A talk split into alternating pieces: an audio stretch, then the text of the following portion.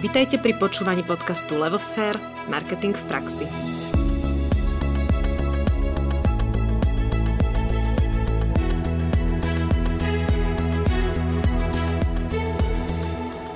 Dobrý deň, milí poslucháči. Dnes preberieme celkom citlivú záležitosť, akou sú peniaze, respektíve cena.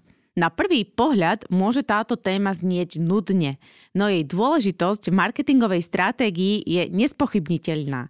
Koniec koncov, práve toto P zo 4P marketingového mixu nás živí. Volám sa Nadia Kacera a spolu s Ankou Sabolovou vás vítam pri počúvaní ďalšieho zaujímavého podcastu Marketing v praxi. Sme radi, že naše pozvanie prijal Peter Kryšťak zo spoločnosti Pricewise a témou bude cena a jej tvorba.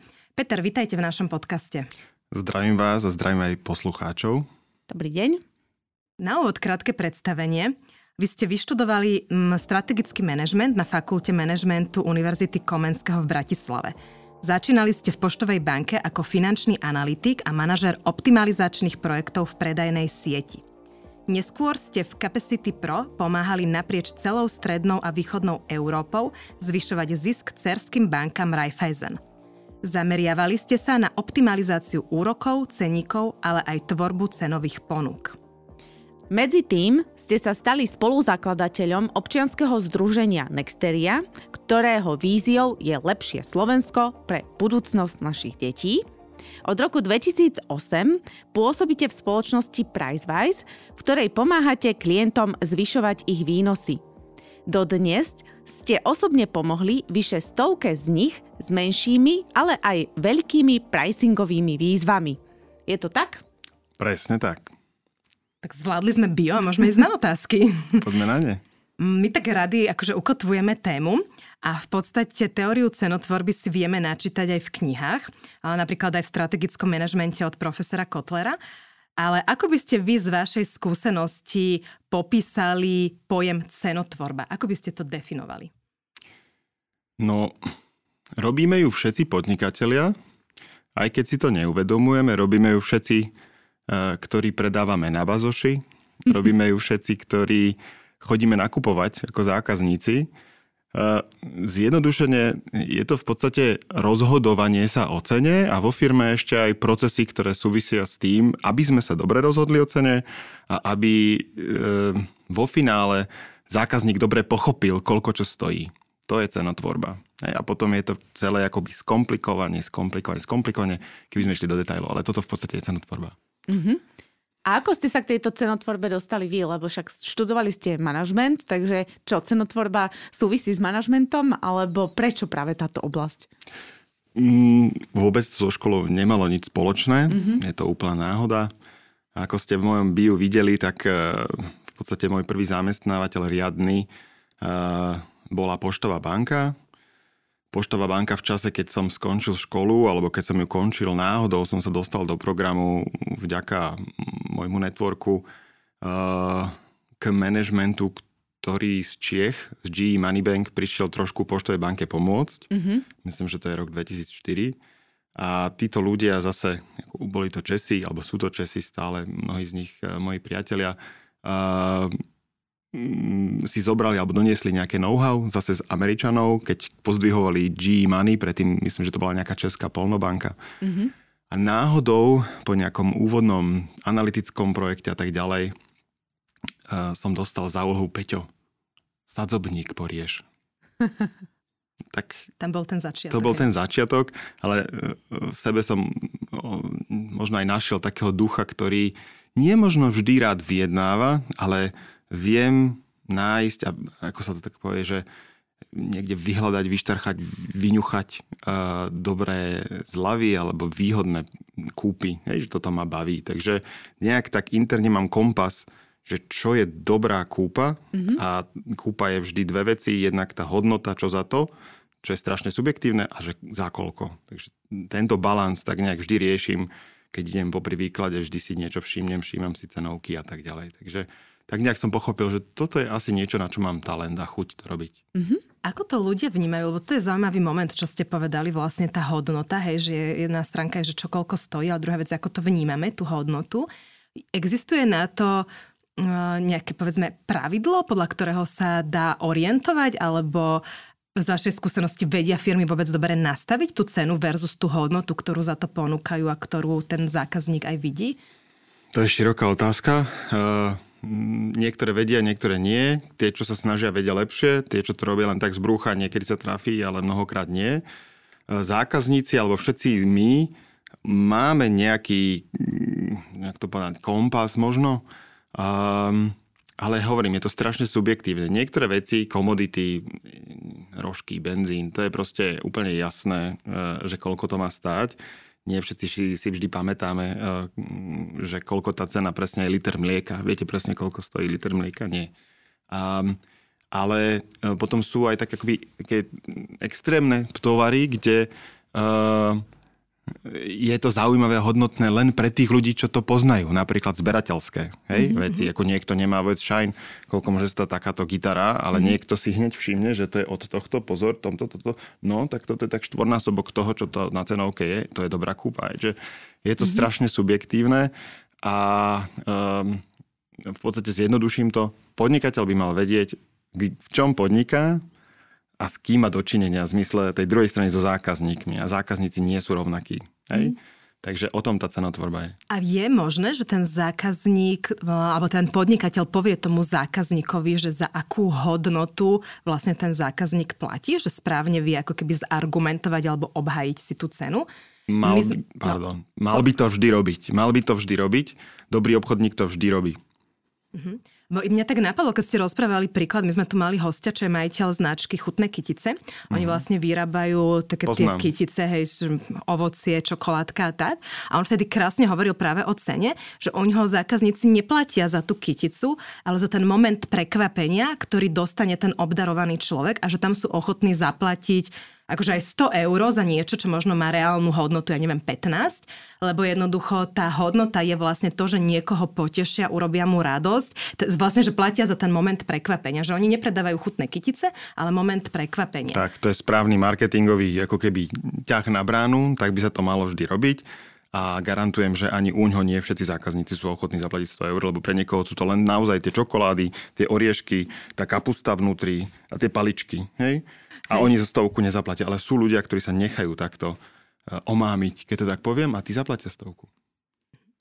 Dobre, tak začali sme riešiť hodnotu. Mňa by som ale trošku vrátila možno tú diskusiu na začiatok, že cenotvorba. Cenotvorba je veľmi široký pojem. Mm-hmm. Môžeme si vymenovať, že čo všetko pod ňu patrí? Môžeme to skúsiť no, tak a skúsme. doplňajte. Aspoň to najdôležitejšie, hej? lebo a... naozaj rozširujeme obzory Hej, pre mnohých je cena, že, že cena za túto politrovú fľašu ne, nejakej vody, hej, ale cena je veľmi široký pojem. Tak poďme si povedať z tej vašej strany, že čo všetko je to, tá cenotvorba. Mm. Cenotvorba uh, spája um, oddelenie financií, predaja, marketingu a ešte aj stratégie nad mm-hmm. tým. Eh, dlhá, dlhá diskusia, že kde má patriť. Rôzne firmy majú rôzne ukotvenú eh, v týchto troch eh, oddeleniach, keď to tak poviem. A závisia od toho, že v akom odvetví sú, alebo v akom biznise typovo, či je to B2C, B2B2C alebo B2B, to znamená pre podnikateľov, pre malých pár veľkých podnikateľov, pre veľa malých zákazníkov. Hej. Mm-hmm. Lebo tá cenotvorba sa všade robí trošku inak a e, podstate cenotvorba, jak ste to aj na začiatku pekne povedali, je to jedno zo 4 P. Ona je v podstate z toho strategického pohľadu rovno v tom produkte. Mm-hmm. Že k tomu sa možno aj dostaneme neskôr, že ľudia zabúdajú, že to, to jedno P je, je e, súčasťou toho úplne úvodného rozhodnutia, že nie, že, že čo budem robiť, ale čo za koľko budem robiť, aby tá hodnota tam proste bola, aby som bol úspešný, lebo e, keď niekto príliš znásobí náklady, mm. ktoré bude musieť potom ako keby pokryť to cenou a zistí, že za tú cenu to nikto nechce, čo vyrobil, tak je mimo. To znamená, vymyslel blbosť. Hej? Že sa musí vrátiť naspäť a rýsovať od znova. Čiže uh, od, od vlastne strategických rozhodnutí, čo za čo, mm-hmm. komu, mm-hmm. aj taký blog som písal, že je dôležitejšie na začiatku komu, až potom, že za koľko. Ale uh, čiže od takýchto rozhodnutí až potom naozaj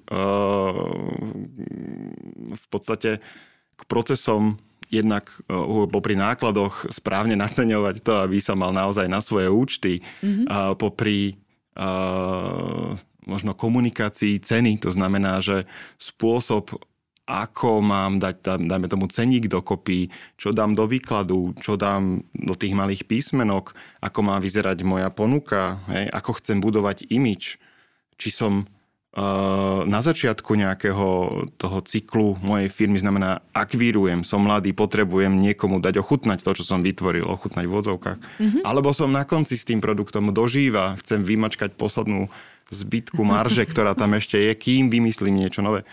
Ako, ťažko sa mi na túto otázku odpovedá. Uh, ono je to jednoducho, je to rozhodovanie, ocenia všetko, čo s tým súvisí, ale vlastne zamontovaná do úplne všetkého, čo na tej strane výnosov hej, sa deje. Mm-hmm. Náklady sú len zostupov, ale na strane výnosov sa deje všade. Všade tá cenotvorba nejakým spôsobom zabrda.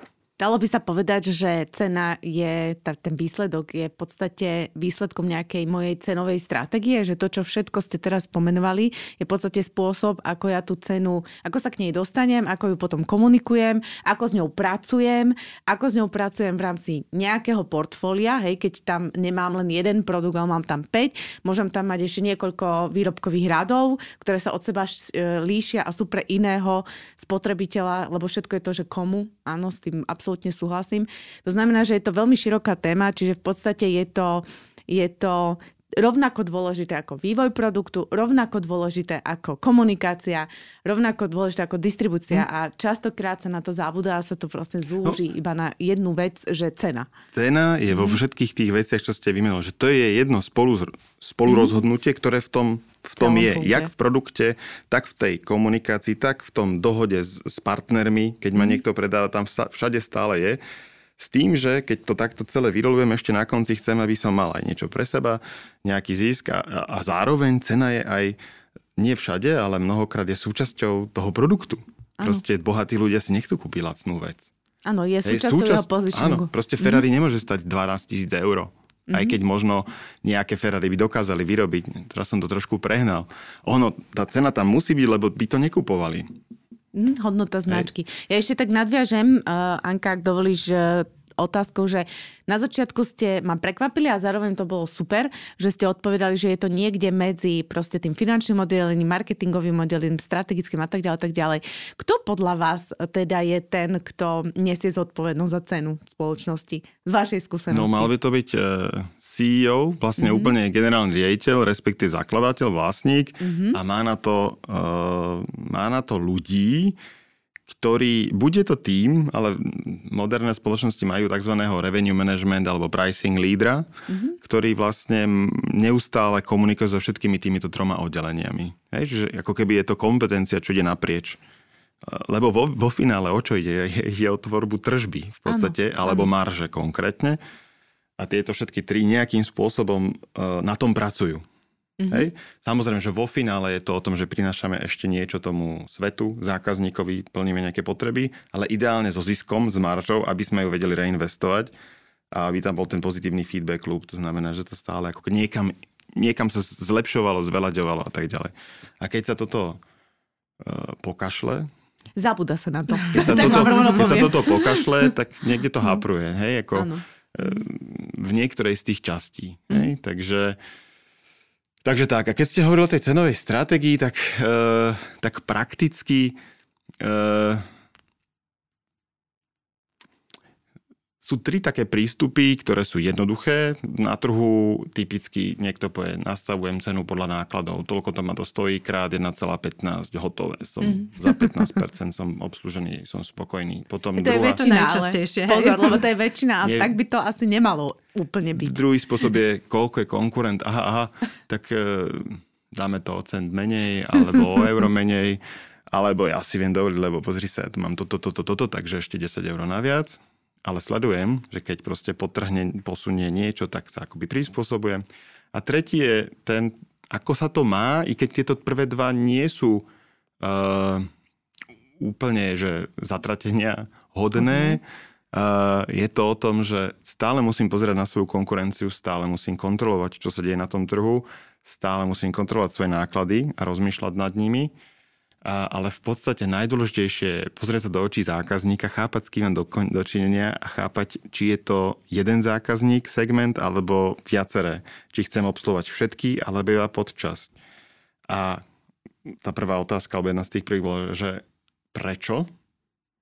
A áno, prečo sú ochotní a koľko a ako často moji zákazníci mi prináša tržbu. Hej? Mm-hmm.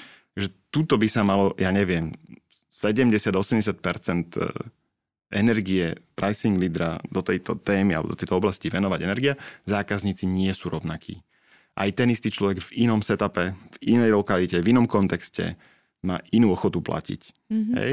A tak ďalej. Takže hej, to je v podstate taká tá komplexita celej marketingovej stratégie, alebo najprv musím mať nejakú segmentáciu, potom z tých zákazníkov pomenovať a tak ďalej, až prídem k tej cene, že je to presne, čo ste povedali na začiatku, súhra všetkých tých akože oddelení. A teraz sa tak prenesme, že je to malá firma, ktorá nemá finančné oddelenie, obchodné oddelenie, marketingové oddelenie, je to povedzme jeden majiteľ, možno má nejakých dvoch, troch ľudí v týme.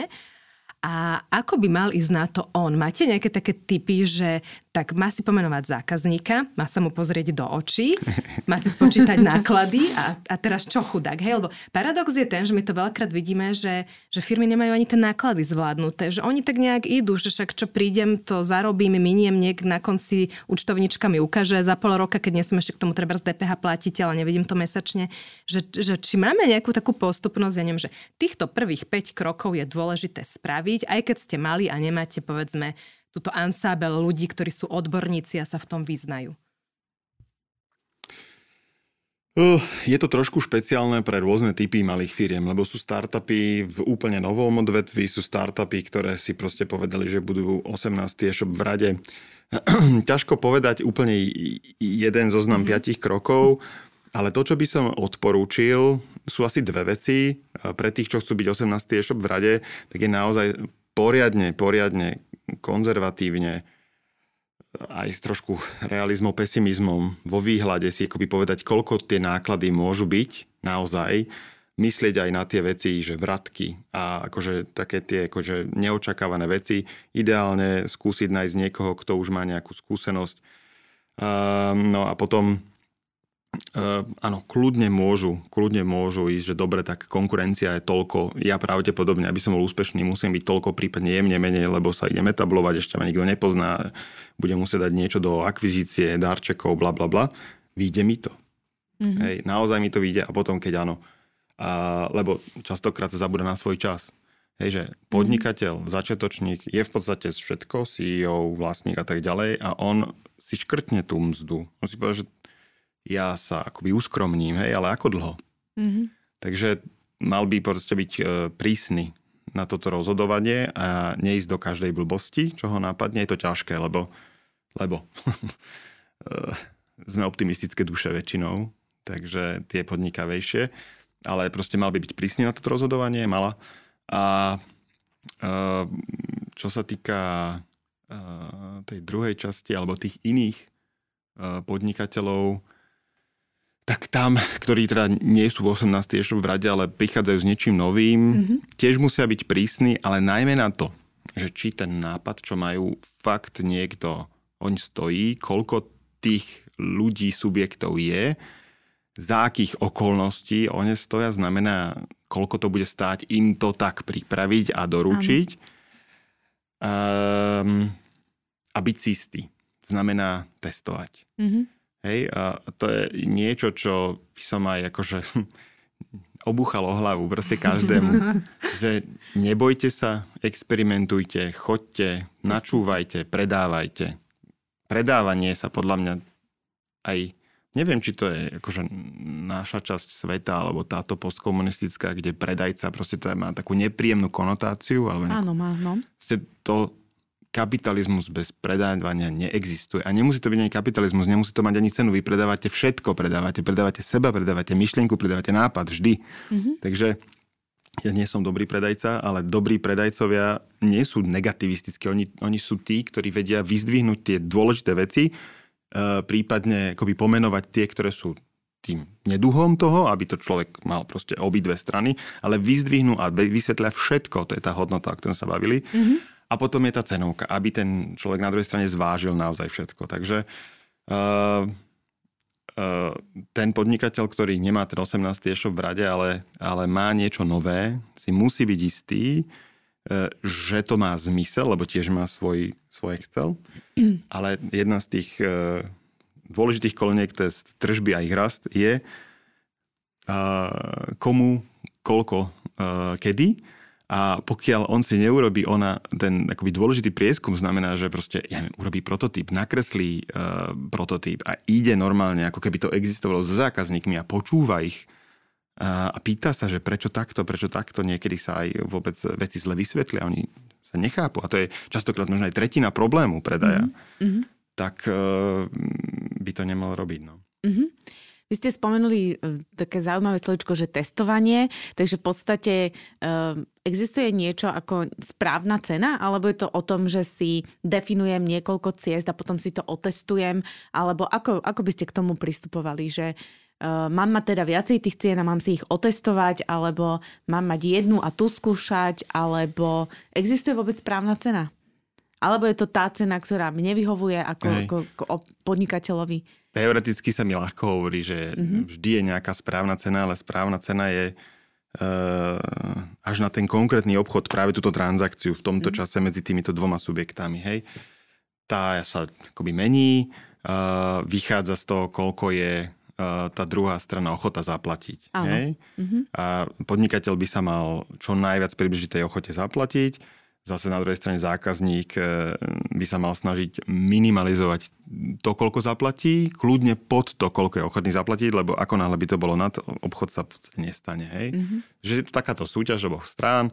No a podnikateľ nemá šancu až na niektoré odvetvia vlastne ísť na individualizovanú cenotvorbu s každou transakciou. Mm-hmm. Takže faktom je, že uh, mal by vedieť, že tá rôznorodosť je a nemal by tlačiť jednu cenu za všetko všetkým. Mm-hmm. Mal by sa snažiť s tou cenou pracovať a porozmýšľať nad tými kľúčovými rozdielmi, uh, jednak v hodnote, čo odozdáva, lebo to nie, nie je typicky jeden produkt, sú tam proste nejaké akoby, súčasti hodnoty. Hej, mm-hmm. To sú aj výbavy napríklad. Hej. A potom z druhej strany sú rôzni ľudia, čo sú ochotní zaplatiť za rôzne veci viac alebo menej. Takže on by mal vedieť, že proste asi, asi je nejaký akoby balans medzi tým, ako veľa už stojí ďalšie rozbíjanie do ďalších ako keby e, komplikovaností cenových alebo mm. komplikovaných akoby čas, ceníkov, keď to tak zjednoduším. E, neviem, dve, tri, štyri alternatívy nejakého jedného produktu sa ešte dajú zvládnuť. A potom je to o tom uh, vedieť, že, že koľko extra majú stať tie drahšie a snažiť sa to so zákazníkmi otestovať. Môže to na začiatku byť experimentácia, diskusia, jedna na jedna rozhovor. Mm-hmm. Zákazníci úprimne, keď sa im niečo páči, tak nenechávajú si tú pravdu na 100% pre seba. Mm-hmm. Nikdy som sa s tým nestretol, že by sme sa úplne pomýlili. Mm-hmm. Hej? A, to je prvá vec. A druhá, mm, aj v priebehu podnikania, znamená normálneho predaja sa dajú robiť testy, či už sú geograficky lokalizované, časovo ohraničené, dajú sa robiť AB testy na e-shopoch na nejakej malej, menšej vzorke, znamená, že 80% dostane štandard 20. Uh, eh, hej, akoby tie nástroje na to sa stále viac a viac posúvajú dopredu, takže aj menšie a menšie firmy si ich vedia dovoliť, čo to vedia zorchestrovať tie AB testingy. Takže tak, neustále čiže, testovať. Ako, treba sa tej cene venovať, čiže nie je to jedno rozhodnutie, je to, odporúčate teda tú variabilitu, teda aby som rozširovala tie nožnice. Do možnosti. nejakej miery. Do no, nejakej áno, miery. Nie, nie teda áno, do extrému, ale aby tam bola tá príležitosť, nech si vyberie proste aj taký spotrebiteľ, hmm. aj taký, aj taký, ale najskôr to teda otestovať. A Dobrý skúšať. príklad je Apple. Pozrite sa na stránku. Mm-hmm. Nemajú veľa možností, ale možnosti majú. Majú, hej. hej. Mm-hmm. Na vašej stránke sme sa mm, dočítali o takom pojme, že cenový imič. Mm. Poďme si tak k nemu prelinkovať a povedať si, že čo to znamená, lebo z toho, čo hovoríte, mi to tak návadza, že sa tu vlastne o tom tak bavíme, plus minus. Čo to je teda? No to som ani pri tej cenotvorbe nevymenoval. Uh, je, cenový imič je súčasťou toho, ako firma pôs- ako chce pôsobiť na vonok, niekedy pôsobí nechtiac, si to neuvedomí, že tak pôsobí, ale alebo si to nenaplánovala a stalo sa to náhodou. Um, asi dve veci by som k tomu povedal.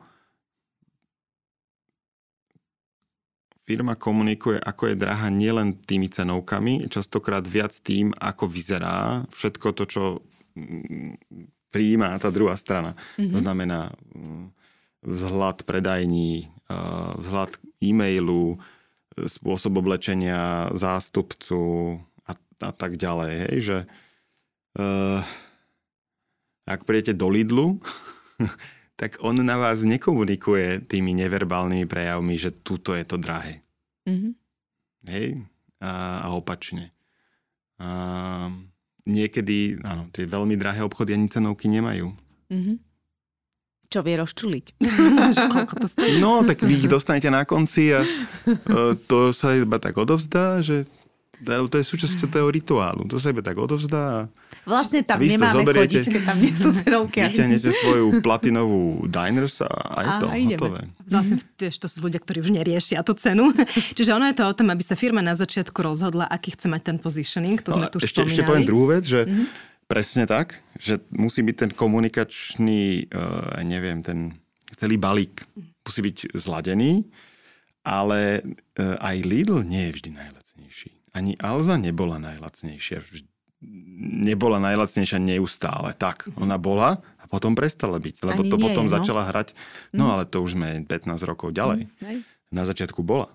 Mm-hmm. Hej, a potom to začala hrať na ten uh, procesný komfort a mala občas, stále občas, akože dokázala povedať naj, naj, ale už to, keď si to človek skontroluje, už to tak neplatilo. Takže E, dá sa aj v tom uh, imidži lacnejší, dostupnejší, proste keď si to všetko, Ryanair, keď si to všetko pospočítate nakoniec, akože nebyť najlacnejší, mm-hmm. ale imidž ostane dlho ešte. Mm-hmm. Hej? A opačne tiež, keď to niekto z toho preženie, že či možno napríklad reštauráciu urobí príliš peknou, človek nezoberie, nepôjde sa pozrieť úplne na tú tabulu, nezoberie ten, uh, to menu a neskontroluje si karbonára, hej, a karbonára tam a nepôjde to porovnať.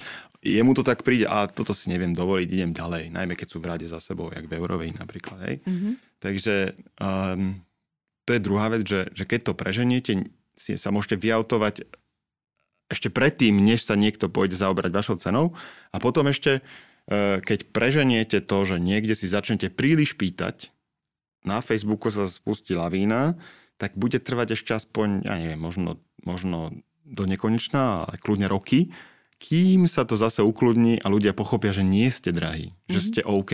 Hej? Mm-hmm. Ale že keď sa presahne nejaká úroveň. Hej? Takže mm, cenový imič to je to, čo ostane v mysli, to je to, čo ľudia si myslia, že stojíte. Mm-hmm. A sme všet, všetci lenivé bytosti, akoby e, síce ja trávim na cenovom rozhodnutí alebo nastavení hodiny, klienti alebo zákazníci klientov sekundy. Hej? Takže tie, tie, tie podvedomé reakcie sú veľmi silné a, a dlho vydržia v tých hlavách. Ako vnímate, že cena dokáže vlastne devalvovať hodnotu alebo vnímanie značky?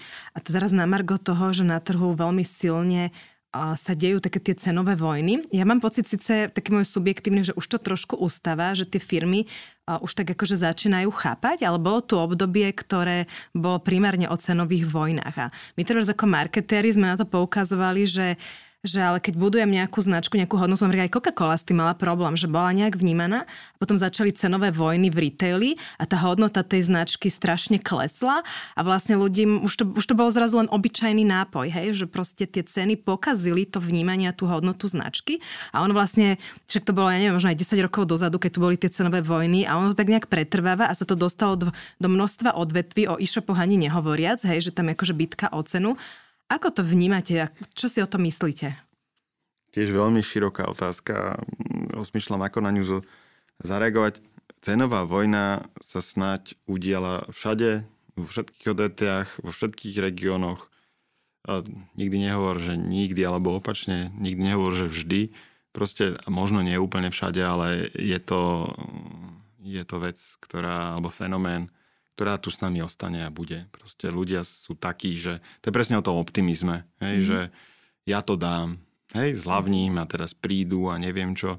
Človek nedokáže rozmýšľať úplne strategicky 2-3 kroky dopredu, nakoniec sa to vráti v inom a mm, pokazí to vlastne biznis mnohým tí, ktorí sú podnikaní dlhšie, tak by toto neurobili, aj keby prišiel nejaký takýto mladý dravec a ukusol im kus mesa z tržby, asi by nereagovali, ale uh, neznamená, že, že to robia len malé spoločnosti. Hej? Mm. McDonald Big Mac, 96. rok som bol v Amerike, celé leto plus sa Big Mac z s Whopperom, s Burger Kingom na, v celom USA doťahovali o market share, každý stal 99 centov, až to nakoniec zdali s veľkými stratami, obidvaja lízali si rany. No. Proste blbosť. Takže mm, a hej, to, mohol by som menovať, aj som si nejaké tie príklady, aj, aj kvôli tomu, že občas som na konferencii ukážem letenky, čipy a tak ďalej. Všade. No, mm, dehonestuje to, dehonestuje to. Na druhej strane každý produkt, i keď Coca-Cola je naozaj špecifická, každý produkt, ako náhle tu nemá byť stovky rokov ako recept Coca-Coly, tak, alebo značka má po istom čase proste, keď neprichádza s novými vecami zásadnými, ja neviem, teraz ma napadla Zara, ale akože nejaká iná značka, ktorá to úplne nedala, a tak ako postupne stráca to mhm. miesto na trhu, možno aj, nechcem že umierajú, ale odchádzajú proste zákazníci za inými, tak áno, sklzne nakoniec do toho, že už to neskôr musí hrať len na masu mm-hmm. a na mm, minimalizáciu nákladov na jednotku, to znamená economies of scale, náklady z rozsahu e, šetriť.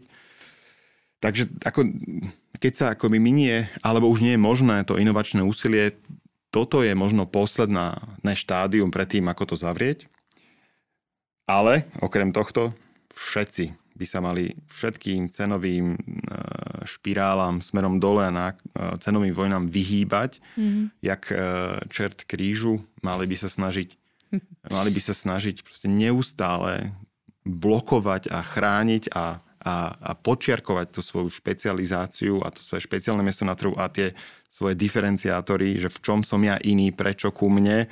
Niekedy to je len vzťah osoby s osobou, alebo support proste, keď sa to nedá v niečom inom. To je jedno, či to kliknem tu alebo tu, ale hej, akože sú veci, e, a to je pre, preto by ten klient, e, ten náš klient, ale teda ten podnikateľ sa mal vrácať k tým zákazníkom a chápať neustále prečo.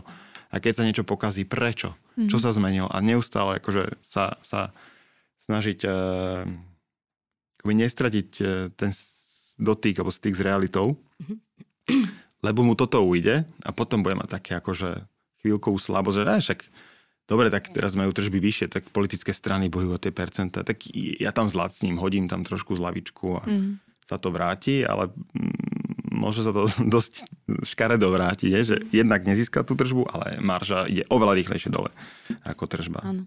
No tie zľavy to sú akože väčšina téma. E, v tomto sme asi my za marketing e, úplne narovnako s tým, čo ste teraz spomenuli.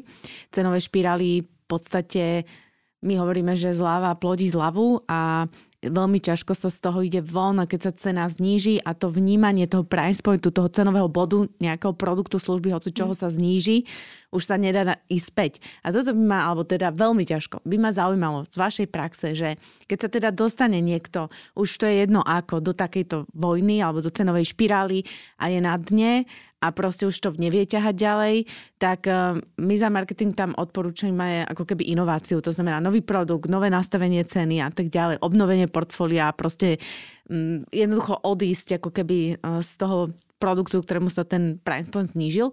Vy v rámci cenotvorby alebo teda rozmýšľaní nad cenou, eh, dá sa z cenovej špirály výjsť von? No, veľmi pekne ste to povedali, len každý si to musí akoby preložiť do tej svojej reči. Mm-hmm napríklad Tesco nemôže akože prestať predávať tie produkty, čo má.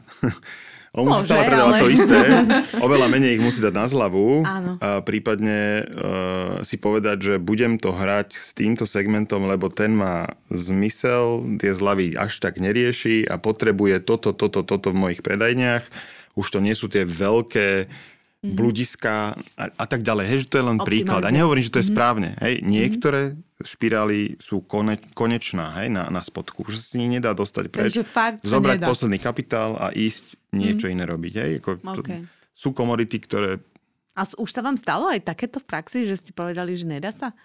Alebo uh, hej, vždy... nie, niektoré ano? príklady boli také, že tuto sa s tým nedá okay. nič robiť, buď musí sa zmeniť politická klíma, alebo, lebo sú aj také akoby rôzne, že netrhové dohody medzi hráčmi, ktoré sú akože zákonne OK. Proste napríklad, nechcem povedať, že v bankovníctve, napríklad teraz naposledy som mal príklad v rumunskom bankovníctve, jeden, jedená služba proste bola dotovaná všetkými a tak to bolo v poriadku, všetkými bankami. Bola to iba nejaká časť. Mm-hmm. A e, firma, ktorá bola externá, bola na tom trhu, nemala tú dotáciu. Mm-hmm. Ale nemohla proti ním bojovať, lebo oni mali kopec výnosov z iných vecí alebo iných akoby transakcií. Takže buď sa zmení tá klíma, alebo nájdu iba svoju nejakú niž, ktorá je ochotná zaplatiť za nejakú drobnú inováciu, ale môžu zabudnúť na to, že to bude 20% share, bude 5 trebárs a, a musím to stať za to a môžu dúfať, že sa to neskôr zmení tak, aby z tých 5 mohli ísť ďalej. Alebo do Rumunska nechoďte. Proste zjednodušene. Hej? Akoby, mm-hmm. Čiže mm-hmm. nikdy nie je všetkým dňom koniec podnikateľ by mal zobrať proste svoje caky paky a ísť sa posunúť o tom dál, keď je to až tak zlé, ale inak e, si, si, si proste nájdete časť trhu, ktorá je ochotná a opäť proste počúvaním uh, uh, akoby kúpiť niečo, čo ostatní nemajú, akoby, ne? alebo nejak, v niečom mm-hmm. inom. Takže diferenciácia v niečom, nájsť si to svoje miesto na trhu, mm-hmm. ak tam je stále. No. Mm-hmm. Ja ešte mi to tak e, vrtá tá cena a cenové zľavy v hlave z pohľadu značky. Uh, naše vnímanie marketerov je také, ako som teda spomenula aj pri tej Coca-Cole, že keď značka má nejaký positioning, veľmi sa teda tlačí na cenu, dostane sa do tej cenovej vojny, tak sa devalvuje tá hodnota, to vnímanie značky je z vašej praxe šanca dostať sa zase naspäť, lebo my máme tú skúsenosť, že už keď si ľudia raz zvyknú a už raz keď to padne, tak vlastne, a to teraz nehovorím o tom dne, hej, že treba zbaliť caky paky, ale že stále je to značka, neviem, typu Coca-Cola, alebo myslím, že odevne, neviem, či Tommy Hilfinger to mal tak, že oni boli vnímaní relatívne vyššie a potom vlastne tou cenovou stratégiou sa dostali na úroveň takú akože upper mainstream, hej, alebo také, no niečo už možno aj viacej k mainstreamu. Hey, Lacoste je ešte lepší príklad. Lacoste ešte deto, hej, že či dá Myslím sa... si, že sa to nedá. Nedá sa to, nie. Není cesty späť. Ak majú zákazníci dobrú pamäť, jedine, že by Lacoste, ja neviem, či si vymyslím, proste Under Armour prišiel s celkom takou akože novo, novatorskou, akože mám tú technológiu, spájam tu, proste dávam do svojho oblečenia niečo nové a urobí sabrand, ja neviem, Lacoste Tech, ja neviem, vymýšľam mm-hmm, si teraz, tak mm-hmm. to by možno, hej, že ten mm-hmm. starý Lacoste kopírovaný Číňanmi, neviem čo, pokazený, to by asi už aj koby, ale ešte s novým logom, možno toto by šlo, hej. Mm-hmm. A keď potom po, počítate marže, tu je síce možno obratu alebo nákladov, ja neviem, 80%, tu 20, tu je marža 5 a tu je 95, hej, že mm-hmm. takto kľudne môže na konci vychádzať. Takže e, podľa mňa dá, ale s takýmto väčším twistom inak, keď sa nezmení veľa, tak e, ťažko sa z toho vyhrabete. Mm. Najhoršie je ten stred, hej, že ani drahý, ani lacný ani v ničom úplne špecifický. Je ako to dožíva hej, mm-hmm. postupne. Tak mm-hmm. to mal, mhm. Tesco mal tento problém, že vlastne ano. sa, sa vy, svojou, svojim úspechom toho tej exponenciálne rastu, exponenciál, toho veľkého rastu, nebol asi exponenciálny dlho, ale uh, sa dostal do toho stredu a už mal všetko všade mm-hmm. a veľa ino, veľa minul na rôzne inovácie, ktoré nikam ne, nešli. A, a Lidl ho porazil tým jedným spôsobom.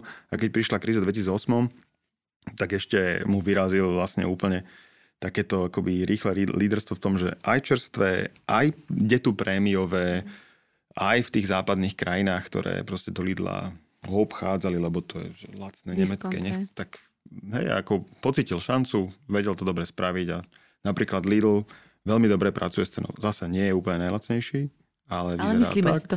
A keď si pozrite tie letáky a tak ďalej, vždy tam niečo má, máte dôvod mm. ísť a majú tam tú strednú uličku, mm-hmm.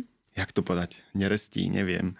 Stredná ulička, uh, kde proste idete si nakúpiť a Áno. potom na chvíľu sa tam idete pozrieť, čo tam majú. Moja mama vždy niečo donesie. A potom nestačí košík.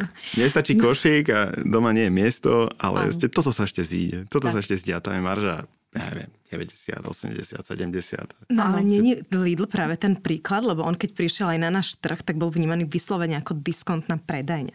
Ale v podstate veľa ľudí ho vníma už teraz ako nechcem, nechcem povedať, že prémiovejšie, ale svojím spôsobom pre, o mnoho prémiový prémiový diskont. že v podstate mu Nie, to je nepriradzujú kvalita to, za rozumnú vlastne- cenu. Ale je tam tá kvalita aj prémiovosť. Proste že... ja vám poviem, a teraz nechcem byť zlý a nikoho sa dotknúť, ale ja radšej idem kúpiť ovocie do Lidlu ako do Billy. Lebo je tam tá Áno. čerstvosť, hej. No, akože je to lepšie. Fakt. No. Je to niekedy vybrakované, ale no a potom, keď sa pozrieme aj na to, koľko to stojí, hej, to naozaj, že, že proste je tam to value for money, naozaj je tam, túto konkrétne. Um, Lidl to nemôže prehnať a, a podľa mňa to ani neurobí. Hej. Išli by proti sebe asi, nie? Tak, ale že niekedy vystrčí rožky, zruší zľavu a dá niečo, čo v podstate je relatívne normálne naprajsované s tým, že on to má v tých ako keby privátkach na miliardy, mm. tak e, vlastne u ňo každý cent spraví strašne pekné Áno. čísla. Hej, takže e, hore sa dá ísť zrozumne do nejakej miery, však aj oni majú tú selection, Majú, alebo hej. čo, hej. A zase teraz e, talianský týždeň, proste nie sú zlé tie veci, len sú z Lidla, tak to je také, že ale dáte si víno za 3,99, dáte si víno za 19,99, to A nevidí- 19,90 je častokrát horšie Nevidíte ako to za rozdiel? 3,99. Súhlasím. Hej. Takže to, to je Mm. také, no a, a, a keď prišla kríza, tak e, mnohí Briti, Nem, Nemci nehovorím, ale ja neviem, Francúzi možno, oni majú svoje diskonty a s Nemcami sa nemajú, to je jedno, Briti sú dobrý príklad, tak oni vlastne skúsili ten Lidl, predsa však známy hovoril, že a teraz a postupne to išlo a z toho úplného outsidera zrazu proste Topka. rok po roku, proste o 2% každý rok a, a tí ostatní Asda, eh, čo tam sú, eh, Sainsbury's a, a Tesco pekne dole. A oni sa medzi sebou strieľali v scéne, proste asi 6 rokov, miliardy stratili, ktoré mohli investovať do práve do nejakej inovácie a Lidl len sa usmieval zo svojho Volkswagenu. Tak Lidl to je taká špecifická téma, lebo však oni majú takú stratégiu, vždy keď vstupujú na trh, tak proste penetrácia, veľmi lacno, e, základné portfólio, potom pridávajú lokálne produkty, tie, potom pridávajú tie prémiové, potom majú týždňa a tak ďalej, čiže oni majú tú stratégiu vyskúšanú. A v podstate, čo oni robia z hľadiska marketingu, je to, že oni naozaj komunikujú prémiovo. Vy máte z komunikácie pocit, že si kupujete niečo luxusné. Hej, že oni nekomunikujú proste low costovo, oni komunikujú, ich komunikácia je fakt, Ja by že... som povedal, že komunikujú profesionálne. Hej, e, napríklad ihriska, včielka maja, e, čo ešte? Recepty, hm, E, teraz naposledy mm, Harry Potter, predtým to boli iné, hej, že strašne chytré, e, úplne chytré bolo to, a to je podľa mňa špecifikum, že to neurobili úplne na každom trhu, e, boli tie staré balenia, alebo tie retro balenia, hej, veľmi profesionálne zvládnuté. Nepovedal by som, že je to prémiové mm-hmm. úplne, mm-hmm. Uh, ale bolo to zábavné, dobre spravené, napríklad nahrali tie CDčka a, a rozprávky. Mm-hmm. To bolo, že v, v, ešte drahí herci, veľmi vysoká profesionálna kvalita, mm-hmm. hej, aj, aj to ovocie, ale uh, tie ceny nie sú prehnané. Hej. Mm-hmm. Na konci dňa ide o ten košík, koľko stojí ten košík, tu zaplatím 25, tam zaplatím 35. Je mi, fakt sa mi oplatí za tých 10 ísť tam, tak zostanem tu, niekedy prihodím niečo, oni z toho prihodenia proste pekne žijú. A keď už takto ako postupne našli ten svoj ako keby smer, lebo tá stratégia je ľahko to povedať spätne, oni ju hľadali, tak Alza sa nachádzala, bolo tam kopec akože odbočiek. A, a zase tá kríza bola príležitosť. Keby neprišla, tak to asi nebude tak, ako to je, ale tie peniaze používajú na veci a povedal by som rozumne, hej, že niektoré reťazce dokážu dať na tie veľké Walt Disney značky. Oni až teraz dali Harryho Pottera, doteraz tam bolo hej, že retro týždeň, včielka maja. To sú podľa mňa, že, že len dobre zexekuované uh, chytré nápady, ktoré môžu byť aj lacné, aj drahšie spra- spravené a spravili ich drahšie preto, aby ľudia mali z toho dobrý pocit, ako keby, hej, že mm-hmm. sa to nerozpadne. Hej, ja som myslela ten dobrý pocit, lebo toto všetko je všetko na úrovni v podstate ako keby Lidlu ako reťazca a predaj. Ale oni komunikujú aj značku. Oni mali tu, keď si pamätáte, s tými dvoma kuchármi. Hej, začali potom pečenie. Potom, keď komunikujú vyslovene reklamu v prime time na oblečenie z Lidlu, a sa na ňu pozriete, tak máte pocit, že to je možno Zara.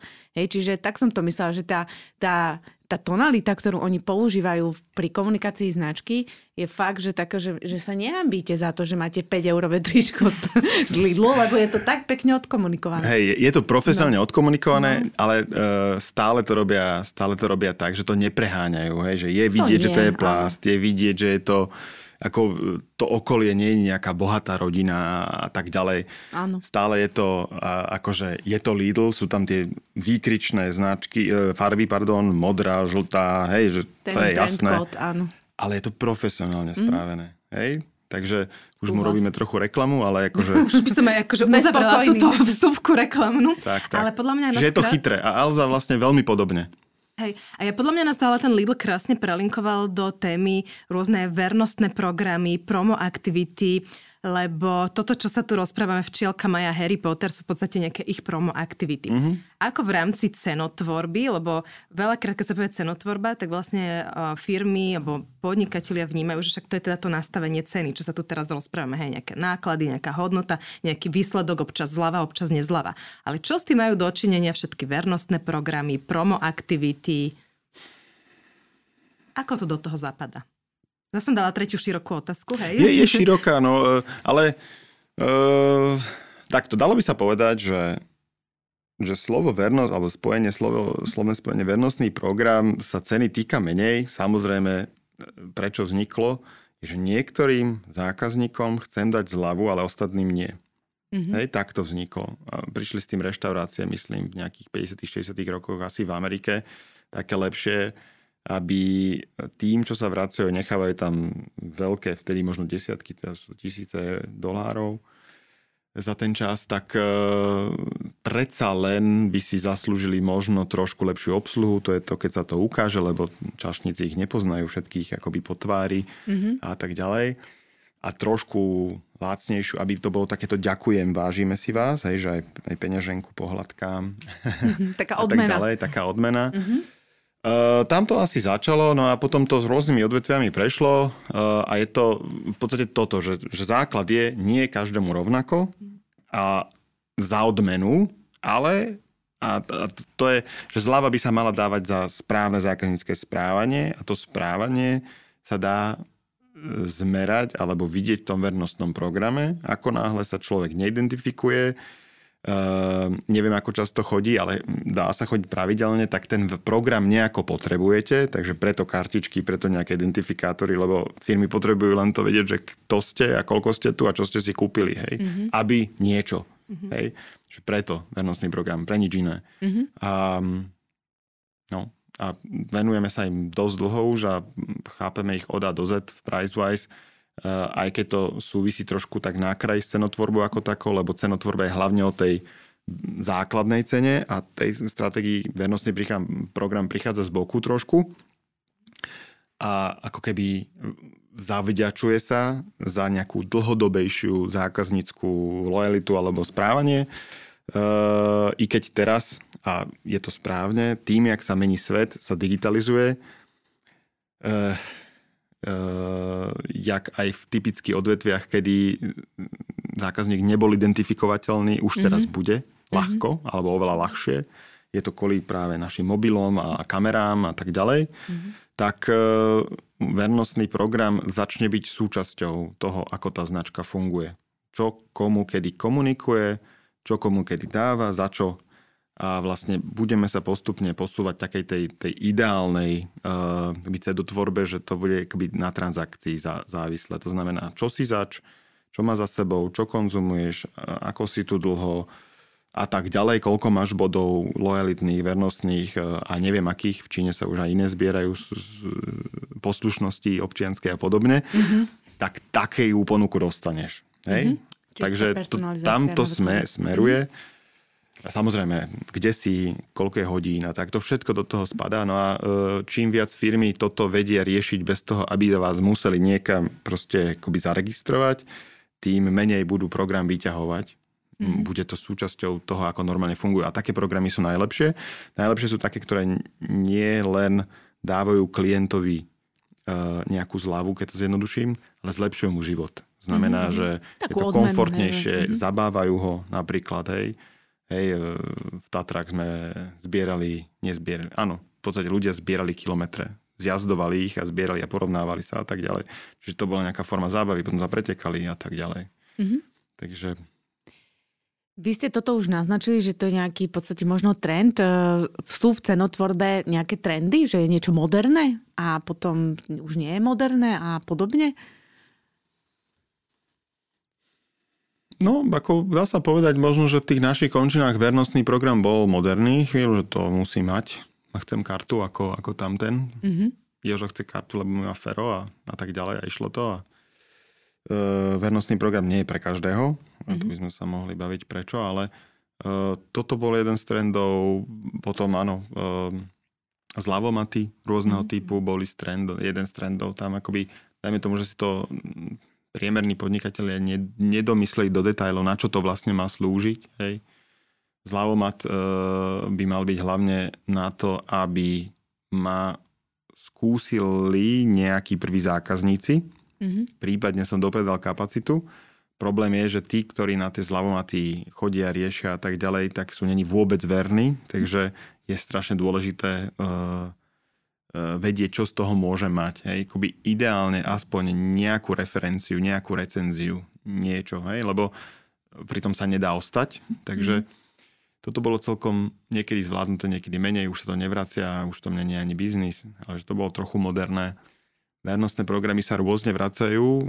Mnohé firmy, väčšina firiem to pokazí, to znamená, vernostný program jej stráca peniaze, nezarába, lebo je dobrý program veľmi veľa energie stojí. Mm-hmm. A vedia si to dovoliť len veľké značky, pokiaľ to není jednoduché a úplne ako keby súčasťou toho jednodenného biznisu, hej, že našli nejaký spôsob identifikácie a jednoduchej, dajme tomu zľavy, prípadne nejakého lepšieho, nejaké lepšie obsluhy.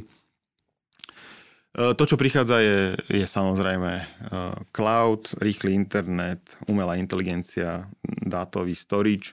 To znamená, že umelá inteligencia objaví aj vo väčšej miere cenotvorbu. Samozrejme, umelú inteligenciu používajú všetky tie nadnárodné veľké spoločnosti. A, a revenue management je v podstate to, čo som hovoril, že to ide až na tú transakciu, znamená, mm-hmm. či už mhm. to segment alebo Spôsob. konkrétny zákazník, koľko tebe teraz. Hej. Za koľko tebe teraz a to prečo, toľko to, ráta v pozadí nejaký uh, algoritmus. Mm-hmm. Takže tam no. to ide a neviem, či je to trend alebo nevyhnutnosť. Podľa mňa to druhé skôr. Asi to druhé, no. Asi sa tomu nevyhneme. Ja som tak rozmýšľala nad uh, tým, ako rozprávate, že, že my tu tak akože si počítame tie náklady, marže, zisky a neviem čo a že vlastne za chvíľku to teda bude tá umelá inteligencia, ktorá to za nás plus minus možno všetko vypočíta, že to tam nahodíme. Ale ja by som tak ako uzavrela ten rozhovor takým vrátením sa späť k tým malým stredným podnikateľom, ktoré nemajú tie veľké oddelenia, ten ansabel, že je niečo, čo by ste im odporúčili, že v rámci cenotvorby, že je alfa a omega, na čo si dať pozor a akú chybu nikdy nemajú urobiť, alebo akým chybám sa vyvarovať. Ako veľa vecí sme tu spomenuli, že dá sa to tak spätne akože vytiahnuť. Asi by som to aj spravil, lebo tak už som sme to tak, akože sa mi to žiada, tak akože zosumarizovať, že, že toto je také odporúčanie, neviem, pozor na týchto 3, 5, 10 vecí, alebo také, že, že rady na záver by som to nazvala priamo k tej cene. Uh Možno sa mi to nepodarí úplne krásne zoštruktúrovať, ale uh, jedna z tých fakt dôležitých rád je nebáť sa experimentovať. Prvá. Um, načúvať, snažiť sa chápať prečo. Uh, sú rôzne prieskumy, áno, sú rôzne prieskumy, ale nič nenahradí zatiaľ a len sa to v inej forme začína realizovať taký ten one-on-one rozhovor, jedna na jedna, naozaj zobrať zákazníka, Máme vyskúšané, že zákazník sa naozaj otvorí až po dvoch hodinách alebo po hodine a pol rozhovoru. Mhm. Nemusí ho vždy len vlastník ako keby pohovorovať, ale fakt pochopiť, čo a prečo, ako rozmýšľa, čo sa mu páči, čo sa mu nepáči, čo bolo zlé, prečo a do dôsledkov si to rozmyslieť a chápať z toho, že ak chcem byť úspešný, tak toto sa nemôže opakovať, alebo práve toto sa musí opakovať. Takže toto je druhá. Um, nemyslieť si, že uh, cena je len jedna, aj, mm-hmm. aj keď mám jednoduchý Pekne. produkt, mm-hmm. cena, ceny sú rôzne, nikdy to, nem, tak to nemusí to byť proste to ideálne, to nemôže byť, lebo to je strašne drahé, prípadne, áno, neskôr možno s tou inteligenciou a všetky transakcie a peniaze budú digitálne, sa budú vymieňať proste bez toho, aby sme to vedeli alebo riešili fyzicky. Uh, možno v budúcnosti, ale teraz stačí už len, aby som aspoň tie kľúčové segmenty um, uspokojil trošku inak, prípadne, hej, ako nemal jednu možnosť, aspoň dve alebo tri. Tá prvá najlacnejšia láka do obchodu, mm-hmm. tá druhá, tretia je na upsell. Proste ano. prilákaj, upselluj. Rozmaznávaj. Hej, tí, čo mm-hmm. sa mhm. nechajú. Hej, akože toto je tretia rada. Uh, štvrtá je možno buď presný najmä v tých nákladoch počítaj konzervatívne, počítaj, počítaj. Excel. Naozaj počítaj. A, mm-hmm. a to je len o tom, že mm, neviem, cháp, koľko ťa stáli náklady a tak ďalej, ale je to aj o čase, ktorý trávíš, aj ty sám, aj tvoji ľudia, do čoho dávajú čas. Hej, že koľko ťa stojí z toho full-time employee, proste, ja neviem, času dňa tvojich ľudí, táto téma alebo snaha BD, noví zákazníci a prípadne, ja neviem, akoby e, nejaký proces. Že skús, skús pochopiť, že či náhodou nemrháš energiu na niečo, čo keby si nerobil alebo robil iba desatinu z toho, tak keby si to dal do tej druhej, tretej nohy, tak tam budeš oveľa úspešnejší. Čiže počítaj aj teda náklady tých príležitostí, ktoré si zatiaľ nezobral, ušle príležitosti a, a potom mm, to počítanie je ako veľmi dôležité je zistiť, koľko stojí um, že marginálny náklad nového predaja, koľko stojí obslužiť nového zákazníka alebo predať ďalšiu jednotku, lebo tam až sa dá ísť s cenou, až vtedy som v mínuse, ale ak pôjdem na tých marginálnych nákladoch, tak zase uh, vôbec nezarábam pre ten fixný náklad, ktorý tu mám. Hej, čiže uh, také, a nemusí to byť že úplne dokonalé, ale mal by som tieto hrubé veci vedieť, aj že na čo trávime čas, aby som sa vedel lepšie rozhodovať.